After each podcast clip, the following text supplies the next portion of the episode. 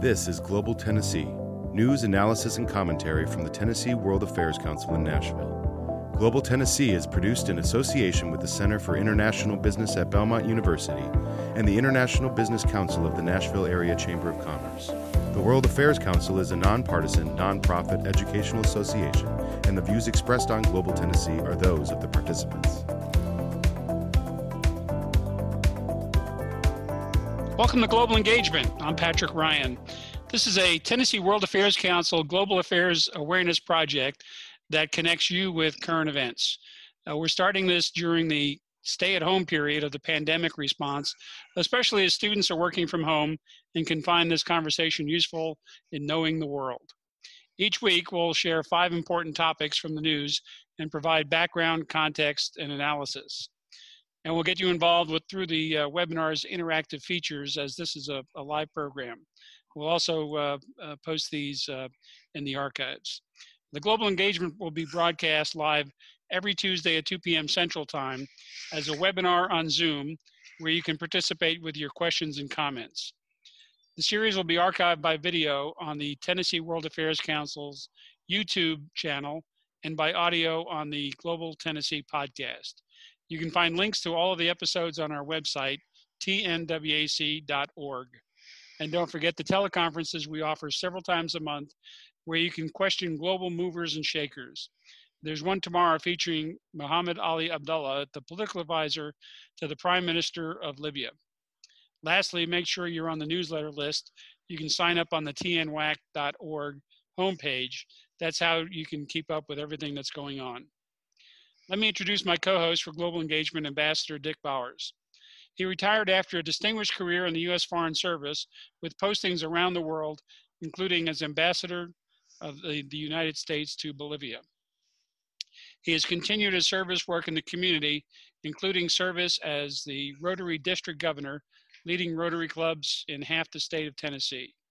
He stays, stays uh, busy with ESL, uh, teaching English as a second language to new Americans, and making regular mission trips to improve the lives of Hondurans.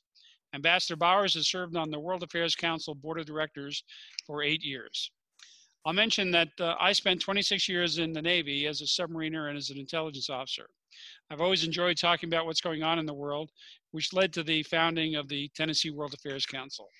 So let's get started. Dick? Well, thanks, Pat. Good to be with you again. And uh, I'd like to add my welcome to this new program. And it's really cool that we can use this new technology like Zoom to pivot from what we were doing in the past in the face by face world. And now we can talk to each other in the virtual world. Uh, I'd like to make you aware of a couple other programs that Pat mentioned, like besides global engagement, which Pat and I will try to pull off every week for a half hour or 45 minutes or so on Tuesdays. Tuesday evening at 7 p.m. Central every week, there will be either a Global Nashville with Carl Dean program or a Global Dialogue, which is our distinguished speakers program.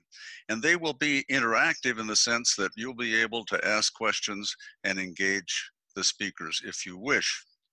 So this week, there's going to be the Global Nashville with Carl Dean, and he's going to be introducing or interviewing, excuse me, Ralph Schultz, who is the Nashville Chamber of Commerce head.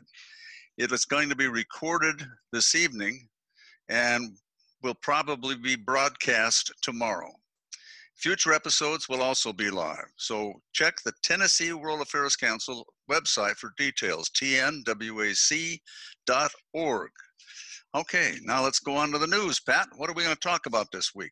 Thanks, Dick. Uh, today we're going to drill down on uh, five topics in the news and provide uh, some background and uh, commentary.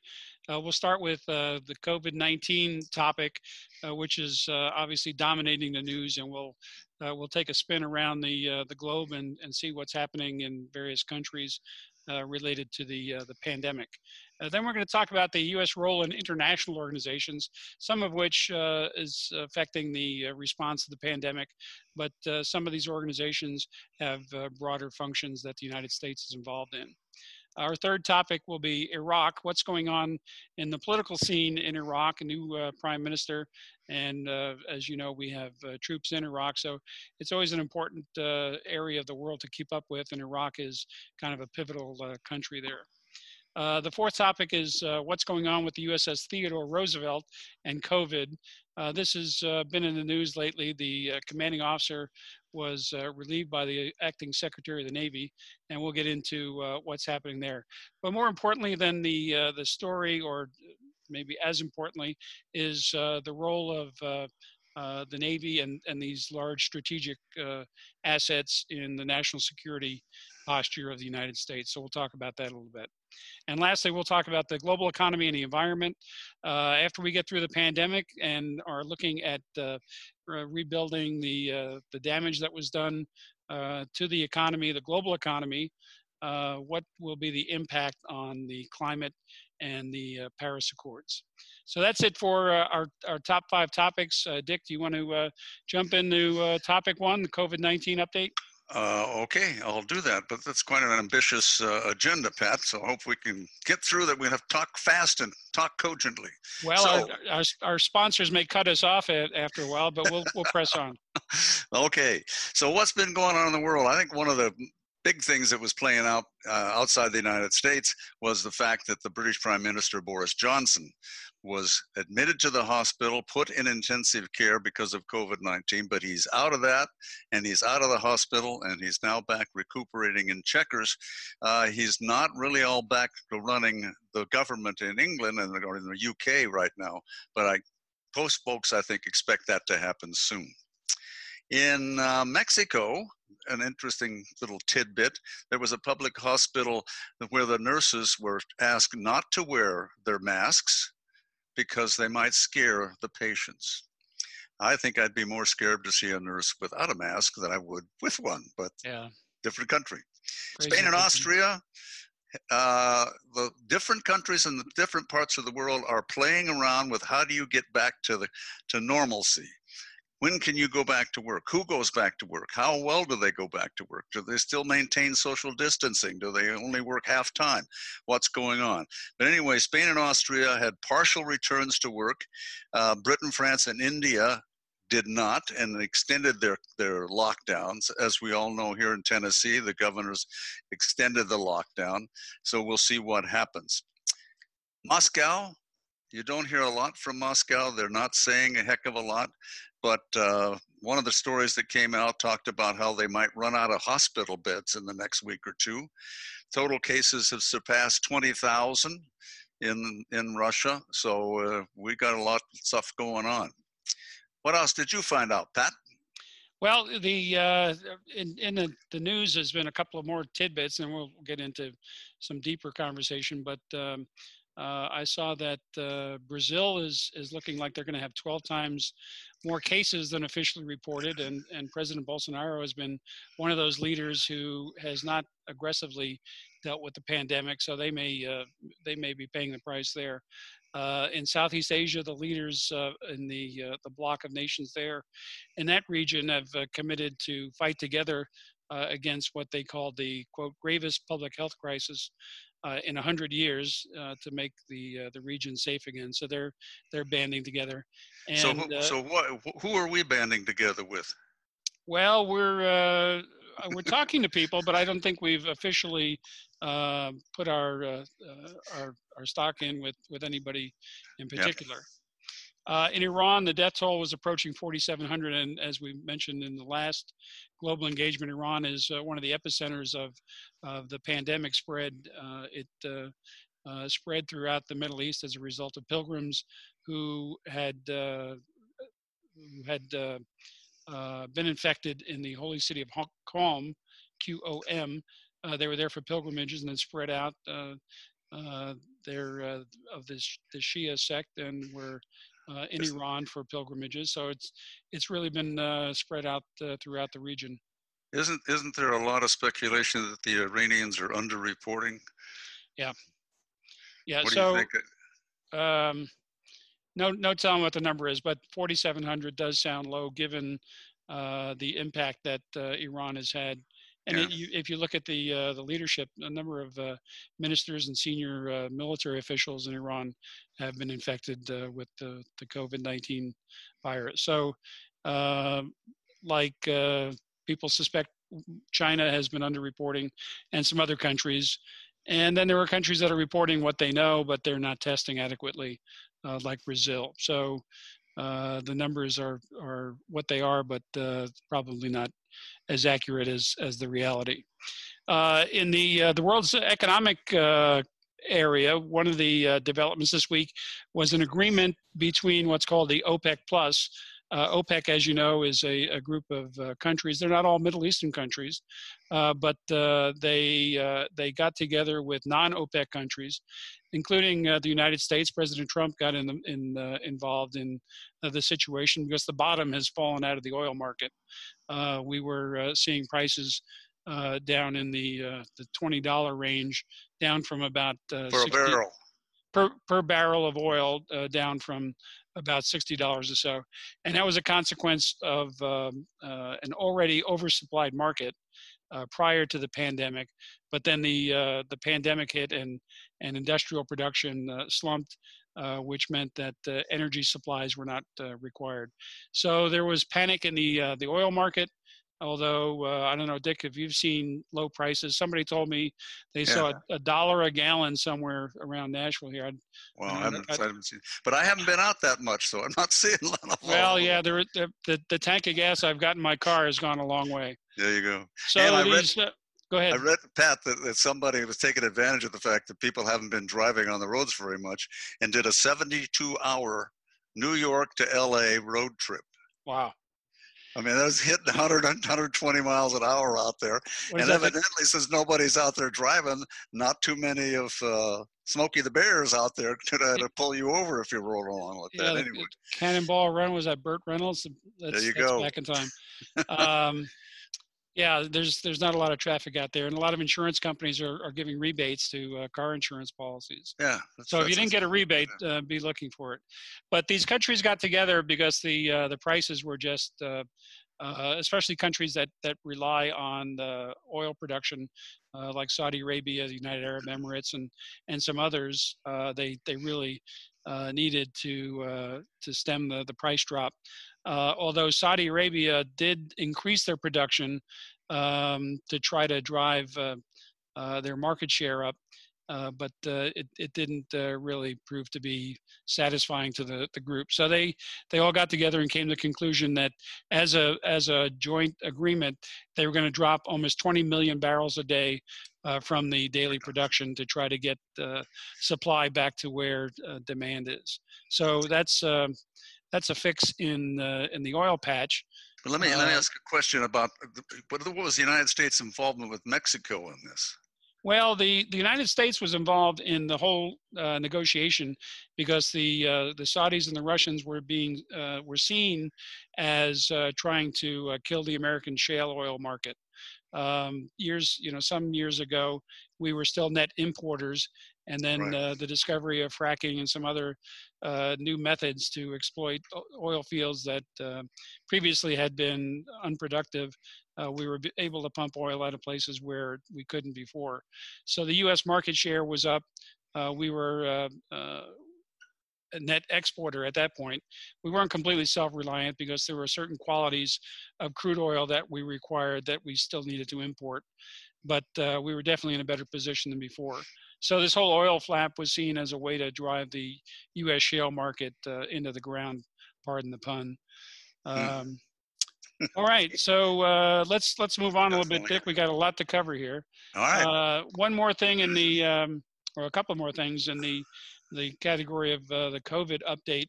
Uh, there are people who are concerned about the uh, implications of the pandemic on religious holidays and observances especially in the Muslim world.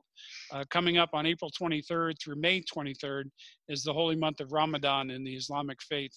Uh, there are some countries like Indonesia that are concerned that uh, people may return from the big cities to their home villages during Ramadan and provide vectors for the pandemic to spread from one place to another. So they're concerned about uh, stemming the uh, the travel of, of people in in yeah. places like that. Uh, also uh, coming up in uh, July is the Hajj, which is the uh, annual pilgrimage in the in the Muslim faith uh, to Mecca. Uh, it's required as one of the tenets of the Islamic faith that um, each Muslim in their lifetime make the Hajj at least once. And Saudi Arabia, uh, during the Hajj, hosts up to 3 million pilgrims performing the Hajj. And they've uh, built an extensive industry and infrastructure uh, to deal with that. But they're concerned, obviously, 3 million people assembling at the same place at the same time. Uh, the, uh, the complications from the pandemic uh, even through July uh, could be uh, astounding. Yeah, they don't they don't just assemble; they they mass into the square right around the Kaaba. Right. So uh, you're very very close to, with everybody else during that. Yeah. Yeah. No, there's wow. Uh, there's no social distancing at the Hajj. So um, some officials are, are sounding off that uh, they may try to put off the pilgrims coming in the numbers that they, they normally would. You know, last week we mentioned briefly about uh, what was going on in Hungary and how certain political leaders, especially in Hungary, Viktor Orban, is taking advantage of COVID 19 to sort of yeah. push his partisan political agenda. Well, the same thing seems to be going on in India, where Prime Minister Modi, who is a Mus- uh, Hindu and his party is all kind of right wing Hindu, has an anti Muslim spin to it for quite some time. And now they have accused the Muslims of being the vector by which this spreads. So Hindu nationalism is being ginned up to go after the Muslim minority in India. It's a minority of millions of people, of course. Um, and young Muslim men who were passing food to the poor were assaulted with clubs and brick bat or cricket bats because cricket's a big sport there. Other Muslims have been beaten up several lynched and run out of their neighborhoods and attacked in masse. So this is another example of where autocratic rulers will take advantage of a crisis going on that people are fearful of and point the finger at the wrong one. I keep hearing my president use the word Chinese virus from time to time. I'm really unhappy about the fact that he's saying this because all it does is raise the specter of racism that I don't think needs to be raised. Yeah, well, the uh, the World Health Organization, when they named this particular pandemic COVID nineteen, they specifically said that uh, they wanted to avoid labeling any one place with um, the name of of the pandemic. All right, so uh... let's uh, let's talk a little bit about uh, uh, China and the supply chain. Uh, cool. There's uh, there's a terrific uh, report by the Congressional Research Service, and especially for the students, I'll, I'll recommend that they uh, uh, take a note to take a look at CRS.congress.gov. That's the Congressional Research Service. There are analysts there who produce uh, reports for the Congress, uh, but they're available to the public. And there was one uh, the other day called COVID 19 China Medical Supply Chains and Broader Trade Issues. it's an excellent report by the Congressional Research Service. And the, uh, the gist of it is that uh, the outbreak of COVID 19, first in China and then globally, including the United States, has been drawing attention to the ways in which the US economy depends on the manufacturing and supply chains uh, based in China. So it's been a particular concern to Congress uh, in the last month. And I know, uh, I think I mentioned last week that um, we saw a tweet from the Republican uh, leader in Congress that there would be uh, committee work done to look at uh, the supply chains and, and tighten up where we were vulnerable. So take a look at the, that report from the Congressional Research Service. It's called COVID-19, China Medical Supply Chains and Broader Trade Issues. Dick, what's you know, next? Well, I, I would just uh, second your call to go to the Congressional Research. Those are these are real quality papers dealing with real facts. They're nonpartisan. Uh, sometimes what they put in there is not not necessarily liked by various people on one side or the other of the aisle, but uh, it's an excellent source for information. And you can go there and kind of pick your topic and go see what you want to talk about. So let's move on to our second topic since we're time is running fast. U.S. role in international organizations. When the Second World War ended, and actually before, the United States started planning for all right, what's going to happen after the Second World War. And we were convinced after being kind of burned twice for the First World War and the Second World War, we didn't want to get involved. We have to get involved in the world. And we have to create institutions that serve our interests, but also serve the interests of other countries in the world. And so, out of those desires to make the world a more inter- interactive pl- uh, place. You've got the United Nations, You've got the World Health Organization, You've got the UN Children's Fund, you've got the World Food Program, you've got all these kinds of things going on. Now, these some of them have been under attack recently. In particular, President Trump decided to take, take on the World Health Organization, who he said, quote, missed the call as if they didn't sound the alarm fast enough, but the facts are that they did. Back in January, they were talking about the fact that the world is heading toward a pandemic and, and we better get our act together and, and do what we can do. So the United States, for most of my lifetime, has been the primary supporter of all of these international organizations. And the fact that we are no longer pushing as much as we should um, is not a good thing for the future, in my opinion. So Trump is, is threatening to cut the WHO budget if they don't sort of say things the way he wants them said, which is not the way you do science. The WHO is a scientific organization, will tell things like they see them.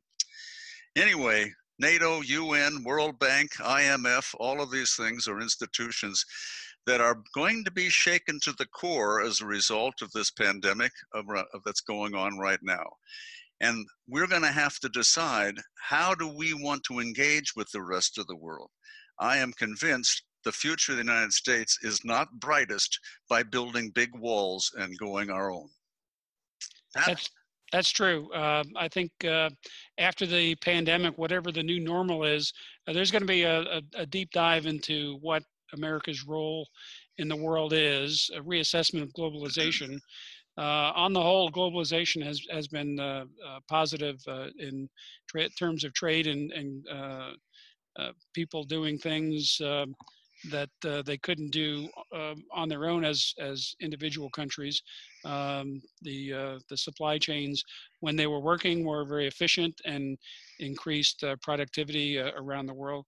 But there's going to have to be a, a, real hard look at uh, at what globalization means to the United States. And there's there were rumblings about globalization and, and the uh, the negative sides of it uh, prior to the pandemic. So this is just going to accelerate uh, all of that. You know, one of one of the things that struck my attention this week was uh, the the fact that the North Dakota, this huge processing plant for pork, um, and the COVID nineteen hit it, and so they're shutting it down. Smithfield is the name of this of the firm.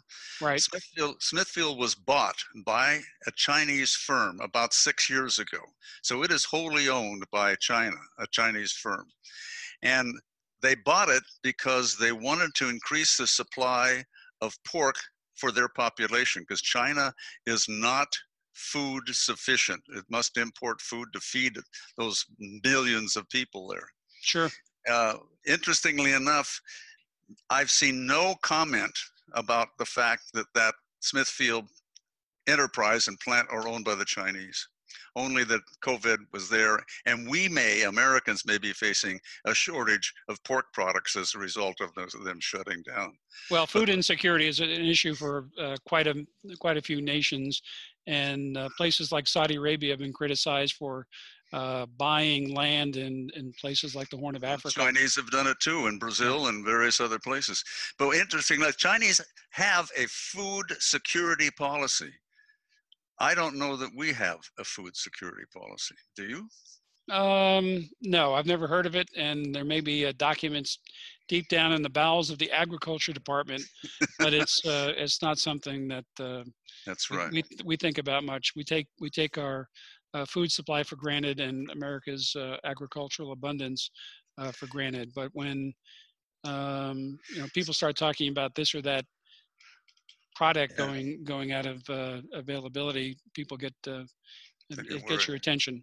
So let me but, let me change change the subject for a well, minute. Well, one, one last thing. One last oh. thing on uh, on the, the globalization, I, I I think it's it's also fair to say that despite any uh, any warts that uh, need to be examined in terms of globalization, uh, it's not likely that uh, we're going to turn back the clock and be a totally self-sufficient or an uh, autarkic uh, society where we just uh, shed our connections around the world.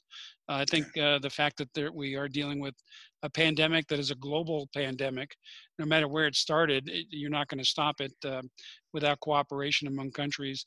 And uh, global issues, whether it's global pandemics, climate change, the global commons, use of the high seas, what, whatever um, thousands of things that we do jointly with other countries, it's it's always going to remain a team sport. Yep, absolutely. So tell me about what's going on in Iraq. You spent a lot of time worrying about what's happening in the Middle East, and Iraq is doing something this week that they haven't done for a while, right? Well, they've they've been uh, stalled a little bit in uh, in their political process. They had a caretaker prime minister, but now we have a a, a new gentleman in place, Mustafa Al Kadhimi, uh, he's the new prime minister, and uh, Secretary of State Pompeo issued a statement of support on Monday. So the United States is is backing this guy.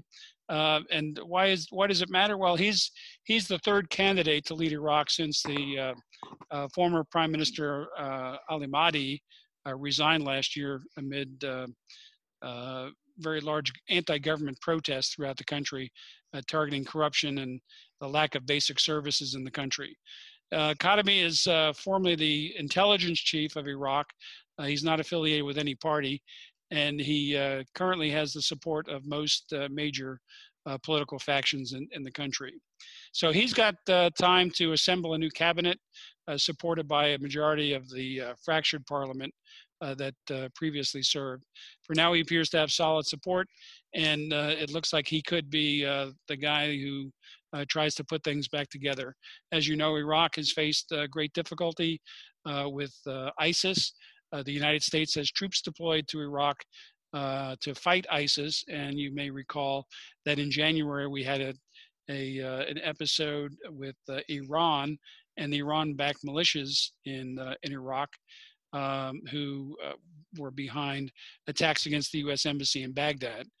Um, that played out in a series of back and forth uh, violent activities, including the killing of Qasem al-Soleimani, who is uh, who was um, the general in charge of the Iranian Revolutionary Guard Corps. He was one of the most senior officials in the Iranian government, and he was killed by a U.S. missile attack near the Baghdad airport. Uh, that resulted in uh, a counterattack by Iran on U.S. military forces in northern Iraq, a series of surface to surface missile attacks against an airbase where we had troops stationed, about uh, 12 very large uh, mm. ballistic missiles uh, that resulted in uh, injuries, uh, traumatic brain injuries to about 50 U.S. service people. So that um, that signaled again, once again, that Iraq was kind of the the firing zone for uh, problems between Iran and uh, the United States. So well, we'll see. We'll see what happens with the new prime minister yeah. as far as trying to bring the pieces together. He seems to have been a solid guy and a survivor for quite some time, and as the former sure. head of the intelligence service, he obviously knows where things are buried and what's going on. So right, right, and well, and by by the way, tomorrow um, the Middle East Institute in Washington uh, will have a webinar on Iraq politics. So if you're interested in more details about what's happening with the new prime minister, uh, visit the Middle East Institute website and uh, sign up for their webinar. Uh, and, and that uh, leads me to uh, just another tip. If you go to uh, some of the think tank websites, I'm thinking of the Council on Foreign Relations, uh, Brookings, the Carnegie Endowment for International Peace, the Center for Strategic and International Studies, all of these think tanks put on webinars and programs. And now that we're in the pandemic phase here, um, they're pretty much all um, by Zoom and webinars that you can dial into. So uh, check out what's uh, what's available from think tanks, and you can keep up. Um, be below the headline, you can get some details and listen to speakers that you wouldn't be able to access otherwise. Speaking of details, you're a you're a Navy guy, retired Navy guy, submariner, and you served on surface ships as well. I understand, right? And yep. then you then you ended up your career as being an intel guy, uh, telling the Pentagon what's really going on in the world. What's been going on with one of our premier aircraft carriers recently, Patrick? Well, this is uh, topic no number four the uh, USS Theodore Roosevelt and uh, the COVID virus. Uh, and we're going to talk a little bit about what the national security implications are uh, of, uh, of the epidemic, the pandemic reaching active US warships. And as most of you know, the background on this story. The, the ship, uh, the Theodore Roosevelt, uh, is uh, one of the Navy's 10 uh, large deck aircraft carriers, nuclear powered, carries about 75 uh, aircraft on, on board and about 5,000 uh, crewmen. they were deployed in the Western Pacific, made a port call in Vietnam and Da Nang, and acquired the COVID 19 virus that spread initially through a small number of crewmen, uh, but it was enough to alarm the, uh, the, the, commanding officer, Captain Brett Crozier, uh, to uh, the possibility it would spread further. Uh, now you have to realize that on aircraft carriers and all Navy warships, um, the uh, the berthing compartments are are very tight spaces. Um, there's no there's no social distance distancing. You put 5,000 people on a, a, ship that big, and you know we we saw the uh, the problems with cruise ships. People in their cabins were uh, having their food delivered, and and they could uh, segregate themselves, but there's no segregation on an aircraft carrier. The berthing areas are large open spaces where uh, dozens and dozens of people are uh, crammed together in, in close quarters. So uh, the captain was uh, worried about the spread of COVID. Uh, the ship went to Guam where they offloaded some of the people who were infected uh, launched uh, uh, tests to see how many others were uh, were infected. Uh, at some point, the captain uh, sent an email which leaked out talking about the condition of his crew. he was worried that they might see further spread of the virus, and the way that he sent that email uh, was uh, upsetting to the acting Secretary of the Navy who fired the captain. And then the Secretary of the Navy flew to Guam and had a uh, uh, kind of a rant on the general announcing system uh, to the point where he was uh, forced to resign. Uh, so it's it's been kind of a, a, a really rough episode for uh, the crew and, and for the Navy, the leadership and the, the chain of command, how to deal with the problem. So as of Sunday, 92% of the, the ship's almost 5,000 crew members have been tested for COVID-19. There have been 585 positive results from the tests, and more than 3,900 sailors wow. have been uh, moved ashore and entered 14 day isolation uh, in hotels and other rooms across Guam, which, uh, as you know, is a, a U.S. territory in, in the Western Pacific. So the ship is, um, is still in Guam. It's uh, been pulled out of its uh, active duty uh, role in the Western Pacific um, which uh, leads us to a, another aspect in the story, Dick. As as you know, uh, aircraft carriers are uh, kind of the forward tip of the spear and uh, represent our deterrent um, conventional power in uh, far-flung parts of the world, and in this case, the Western Pacific. So, uh, being in Guam with um, 3,900 sailors off the ship and the the ship tied up in Guam uh, they're not uh, patrolling the Western Pacific, uh, which has some people concerned about the deterrent effect of uh, the, the pandemic, what, what it's doing to our ability to project power. There's an interesting uh, article uh, that I'll recommend by Michael O'Hanlon from Brookings. Again, Michael O'Hanlon. so if you go to the Brookings website, you can find this article. It's called Why Crozier Was Correct. he talks about the specifics of the decision of the captain, what he did, but it also uh, talks about the uh, the Navy's ability to project power. Uh, he makes a couple of good points. One is that the Navy is only one element of uh, our our uh, deterrent power that we project uh, abroad, and that the surge potential of Navy aircraft carriers and other naval assets is more important than continuous presence. And he uses the example that um, during the hmm. um, the war with Iraq, we uh, we surged uh, the the first one, Desert Storm. We surged aircraft carriers, so it wasn't that we have one aircraft carrier that that is able to um, to sustain um, a, a far-flung combat operation, but we surge additional carriers. So Michael O'Hanlon uh, has an interesting uh, dissection of the case, uh, talks about the, the ship and about the Navy um, uh, projecting power abroad. I know you were an Army guy, so you you you probably you probably lived, lived, in one of those barracks where you had what 300 square feet of uh, living space or something? Oh, tell me about it, Pat. I let's just remind you. I did spend one night aboard a submarine, and it was the worst night of my life because those bunks were so close. I, I couldn't roll over in the bunk because the top bunk was so close to me, and couldn't. I had to roll out and then roll back in. Anyway. Um, one of the things I think for our student audience out there in my diplomatic career uh, in military, uh, if there's a diplomatic or political crisis around the world, one of the first questions that will be asked by the president is, where are my carriers? Because that's basically, as you say, Pat, the tip of the spear. And if we need to surge in to either evacuate people or to project force, it's the carriers that do that. Right. I think uh, the the postscript of that whole episode is uh, the fact that the pandemic is not going away, and the Navy is going to have to deal with uh, the possibility that uh, the coronavirus will get uh, to other ships. And the uh, the first steps they've taken is that ships that are about to deploy, they quarantine the crew on the ship for 14 days before the ships depart. goes. Wow. To make you know, sure it's that, not just the Navy, Pat, because you think about the guys sitting down. We still have Air Force people sitting in silos ready to launch ballistic missiles if the need occurs. Right. They don't have much room among each other. They're they're in there together all the time. So it's yeah, a, it's but you can problem. you can you can rotate the crews out. It's not like uh, well, that's you, true. You, you set sail for six months and and uh, you're out there. Go with what you got. Yeah, for sure. All right, topic five. Moving on.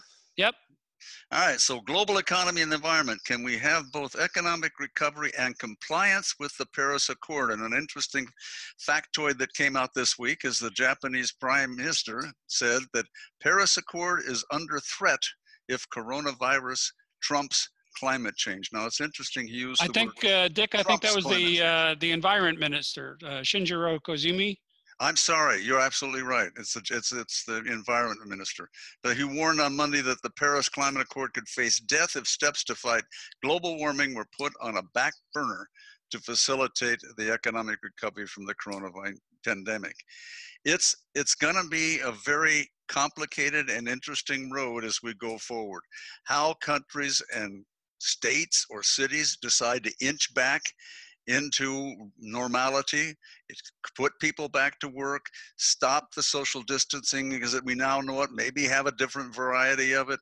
Um, and when we do go back to work, uh, is the Paris Accord going to be out there? Now, the United States bailed out of the Paris Accords because President Trump didn't like it.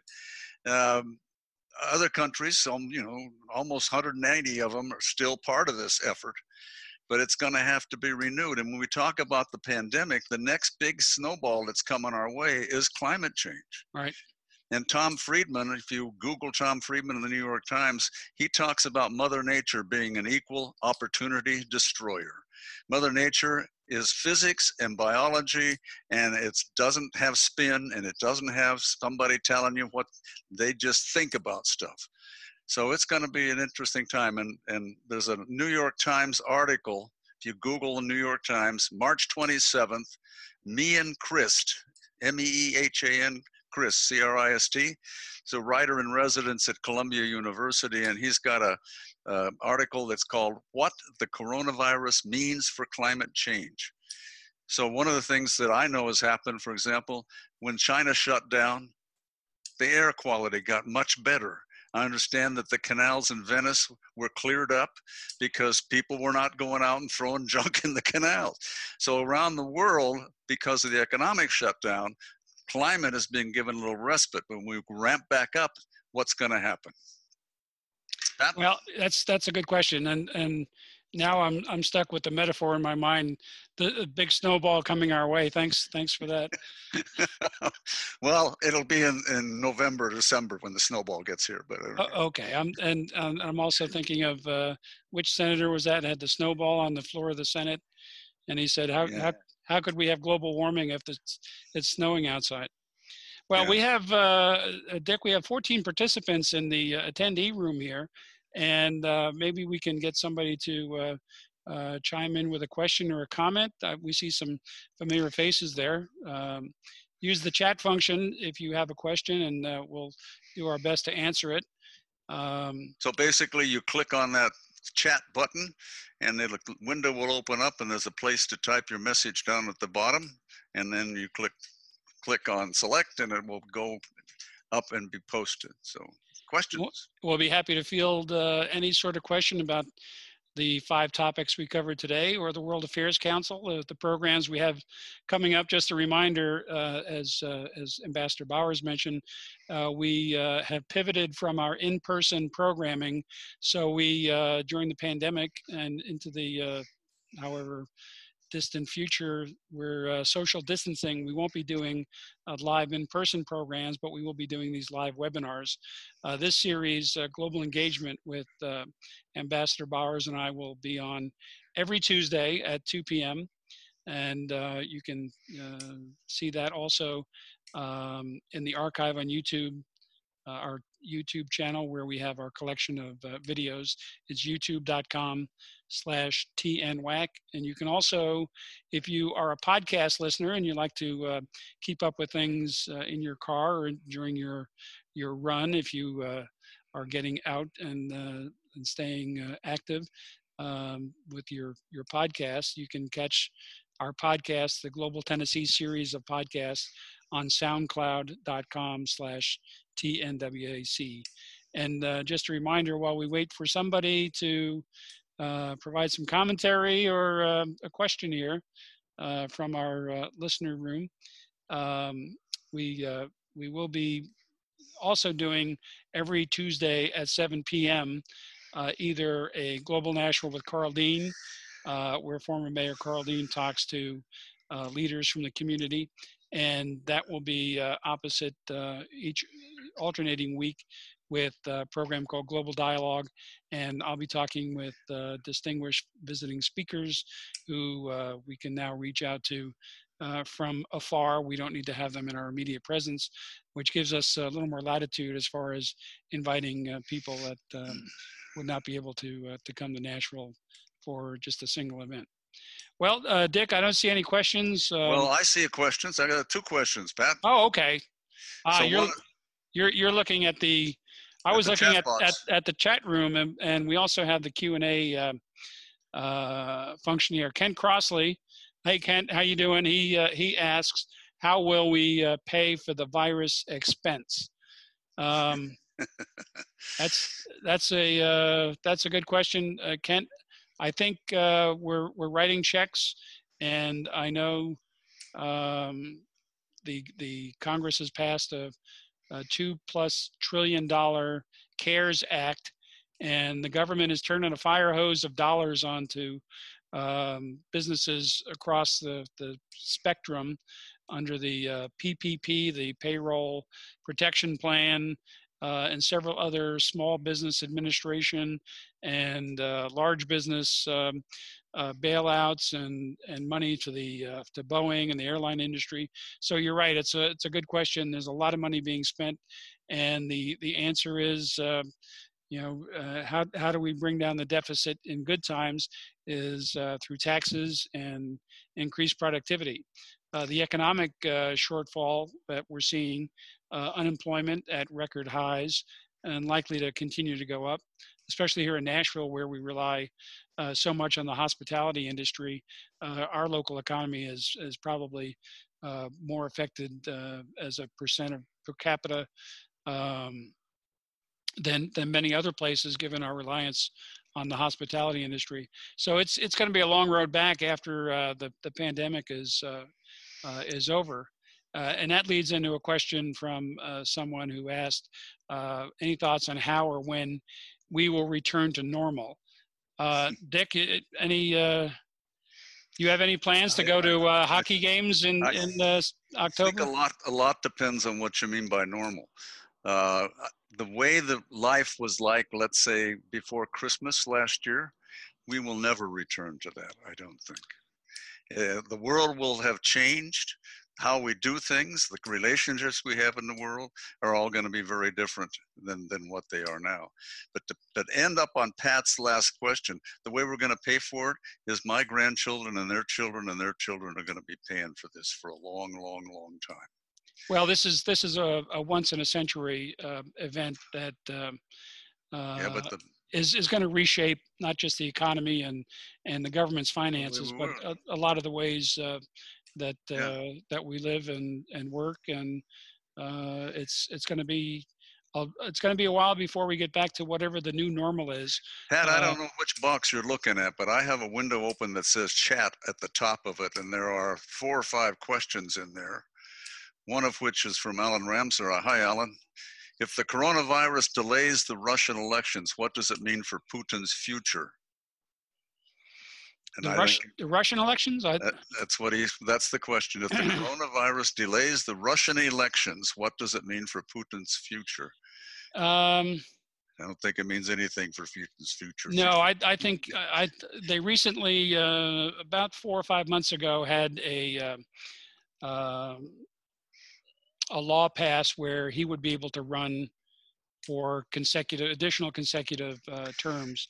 So uh, if if um, the election was a, a, problem in terms in terms of people turning out, I think he would find some way to uh, either extend the uh, election period uh, or yeah. ho- hold an election that uh, was was beneficial to his situation. I don't think we're we're going to see uh, Vladimir Putin disappear from the scene in Moscow anytime soon. I agree. Logan Mundy has a question. Have have looked but haven't seen estimates for possible deaths in developing countries, particularly in southern hemisphere. Thoughts? Thanks for doing this. I think we're at the tip of the iceberg, and the ramp, you know, the curve is still going to go up in the developing world, and I think that for probably three or four different reasons. Uh, first, the healthcare systems in much of that developing world are woefully inadequate to the task. Uh, in some of these very, very poor countries, maybe they have one hospital that has a half dozen ICU capable facilities. It's uh, going to be a main problem. So health systems are very weak. Secondly, the population is density is higher. If in many of the, these countries, you'll have a huge slumming, uh, swarming slum outside of the capital city. People would have a very difficult time doing social distancing. The density of that population is going to make it very hard to do many of the things that we are able to do here. And finally, the economic input uh, impact is going to be really, really tough because remittances are going to be stopping going back to the country. And for many of these very, very poor countries, the remittances coming back from the developed world are very important. And the exports coming out of those countries are not going to be flowing like they did, so they're not raising the capital. And then the local situation where so many of the population are involved in, in the barter economy or selling fruits and vegetables on the street corner, this is uh, going to be a, a real tough road to hoe. Yep. Uh, Dick, I'm going to throw a, uh, a, slide up on the screen here. We'll see how this goes. Uh, you can you can see the relative um, uh, disparity of uh, infections in, in Europe at the moment, but there is uh, concern that with the change of seasons, the southern hemisphere is going to start see the pandemic spread even more. So you can see um, a, a, distribution, and there's a country by country breakdown. Uh, Logan, where you want to look is WHO.int. That's the World Health Organization uh, website. So they've got a lot of uh, material on there that might be useful for you. Dick, any more questions that uh, I'm not seeing, but you are? Well, uh, Ken Crosley, how do we pay? Anonymous, any thoughts when we turn to normal? Jim Jim's got a question. Wisconsin election drama highlights upcoming challenges to U.S. democratic processes. How will we vote in the future? Um, well, I, I, I, think he's got the wrong web, webinar. We're, this is the, the World Affairs Council, but we'll, uh, we'll opine on any subject. Um, I think there's a, there's a strong movement to, uh, to get mail-in ballots in place. Um, the Republican Democratic breakdown of, uh, uh, you know, this is going to be largely a function of the states. The states control the uh, the procedures for voting. Uh, a lot of people recognize that uh, voting in person in November may be problematic because of a, a, potential resurgence of the virus, and, and frankly, just as long as it's out there, there are going to people be people who, who don't want to go anywhere. Uh, count me count me among those. Um, even when the numbers are low, uh, who's who's going to want to risk being among those who uh, are in that group? So I, I, think the answer is it's going to be state by state. Uh, there'll be a strong movement in in the next uh, in the coming months. Uh, I heard that uh, former First Lady Michelle Obama has formed an organization to push through uh, mail-in ballots. So uh, there's there's strong sentiment on the uh, the blue side uh, for mail-in voting, and there's uh, some resistance. Uh, President Trump has said that he believes it's it it lays the ground for corruption. So um, it's a partisan issue that we probably won't get much deeper into than than that. I have one last question for you. Come from Alan Ramser, Pat. What is Pat's candid assessment of the Roosevelt captain's action? Do you agree with McMullen that he was right? Yes, that's the that's the short answer. I think the uh, the captain, the commanding officer of a ship, uh, has uh, uh as one of his paramount responsibilities the uh, the health and welfare of the ship. As uh, as young officers were taught from the very beginning that you take care of the men and women assigned to you. Uh, you make sure that they have a place to sleep before you find one. You make sure that they have a meal to eat before you get one, and uh, that that translates as you move up the chain of command to making sure that uh, your people are taken care of. Uh, the captain was correct in that we're not at war, and there was no reason that they couldn't stand down the Roosevelt uh, in a place like Guam, get the, the uh, people off the ship, clean the ship, find out who was infected, uh, get back to zero infections on board and get the ship back in action. He was uh, probably open to criticism for the way he communicated that, but I suspect that he may have exhausted uh, other methods to to get the desired uh, action of getting as many people off the ship as he did. But there'll be an investigation, so we'll uh, get some more facts as to what happened. But I think um, the, uh, the, the view from, as we call it, the deck plates, where the sailors are, is that uh, Brett Crozier will probably uh, live on in, in, Navy lore as uh, being that captain who who sacrificed his career and his health. Um, he's he's afflicted with the COVID virus now. Uh, but uh, he stood up and, and took one for, for his crew. Pat, I think it's time for us to sort of get out of here. I'd, I'd like to leave with at least one question before I make a plug for watching tonight and next week. And the question is Who is Daniel Ortega and where is he? Now, if you can tell me that next week, I'll give you a bonbon or something appropriate. Okay. Are you posing the question to me or, or our uh, no, to everybody out there? Well, I, will uh, I'll you don't have to answer it now unless you do, unless you want to. I'll, I'll profess some some inside uh, knowledge when oh, okay when I was uh, on the USS Constellation, another aircraft carrier, I received orders to the Joint Staff at the Pentagon in Washington, and I was told I was going to be the, the Lebanon analyst. So I consumed every piece of information I could on Lebanon um, to prepare for the job. And when I arrived in 1990, they had just had a transition of government um, in a particular country where that gentleman had been the the president.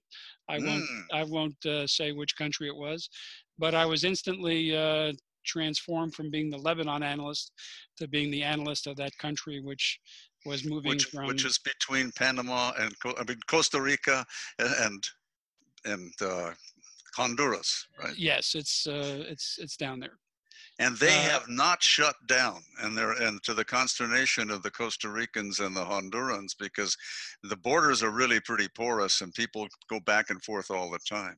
Oh sure. So yeah. it's it's a mess down there right now but yeah. daniel ortega the current president is hasn't been seen in a month and his wife says he's fine and he doesn't have covid-19 so. So we'll uh, we'll give up the answer. Nicaragua. There you go. He was the head of the sandinistas the FSLN and third 19- time he's been president, I believe. Yeah, he he uh, he's got a lot of uh, staying power. Okay, uh, well, Dick, I, I appreciate that uh, little quiz at the end. And um, again, we uh, we are here every Tuesday at 2 p.m. Uh, we'll be doing this live. We thank the uh, participants. Uh, Dick, they're they're still there. no no defections from well, from our right. And we we look forward to to doing this again, and invite you also to look at Global Nashville with Karl Dean and Global Dialogue, which will be on Tuesdays at 7 p.m. But not tonight uh, for those who are live with us. Uh, it'll be recorded tonight and posted uh, to our YouTube uh, channel and tnwac.org. Last plug, uh, if you're not a member of the World Affairs Council, uh, we appreciate you becoming a member so that we have support to do programs like this and, and the other things we do in education outreach uh, all in an effort to help the community understand more of what's uh, going on in the world. So, Dick, uh, thank you, Ambassador Bowers, for uh, being uh, the co-host here and and providing uh, your wisdom and insight. Well, thank you for your leadership and for your script and for all the good stuff you're doing. And thanks to your son, who's over there doing the technical side of things, unseen, right? Okay, we'll tip our hat to Bill Ryan, who's our uh, technical technical guy. And thanks for everybody so, uh, for coming. We'll uh, we'll see you next week.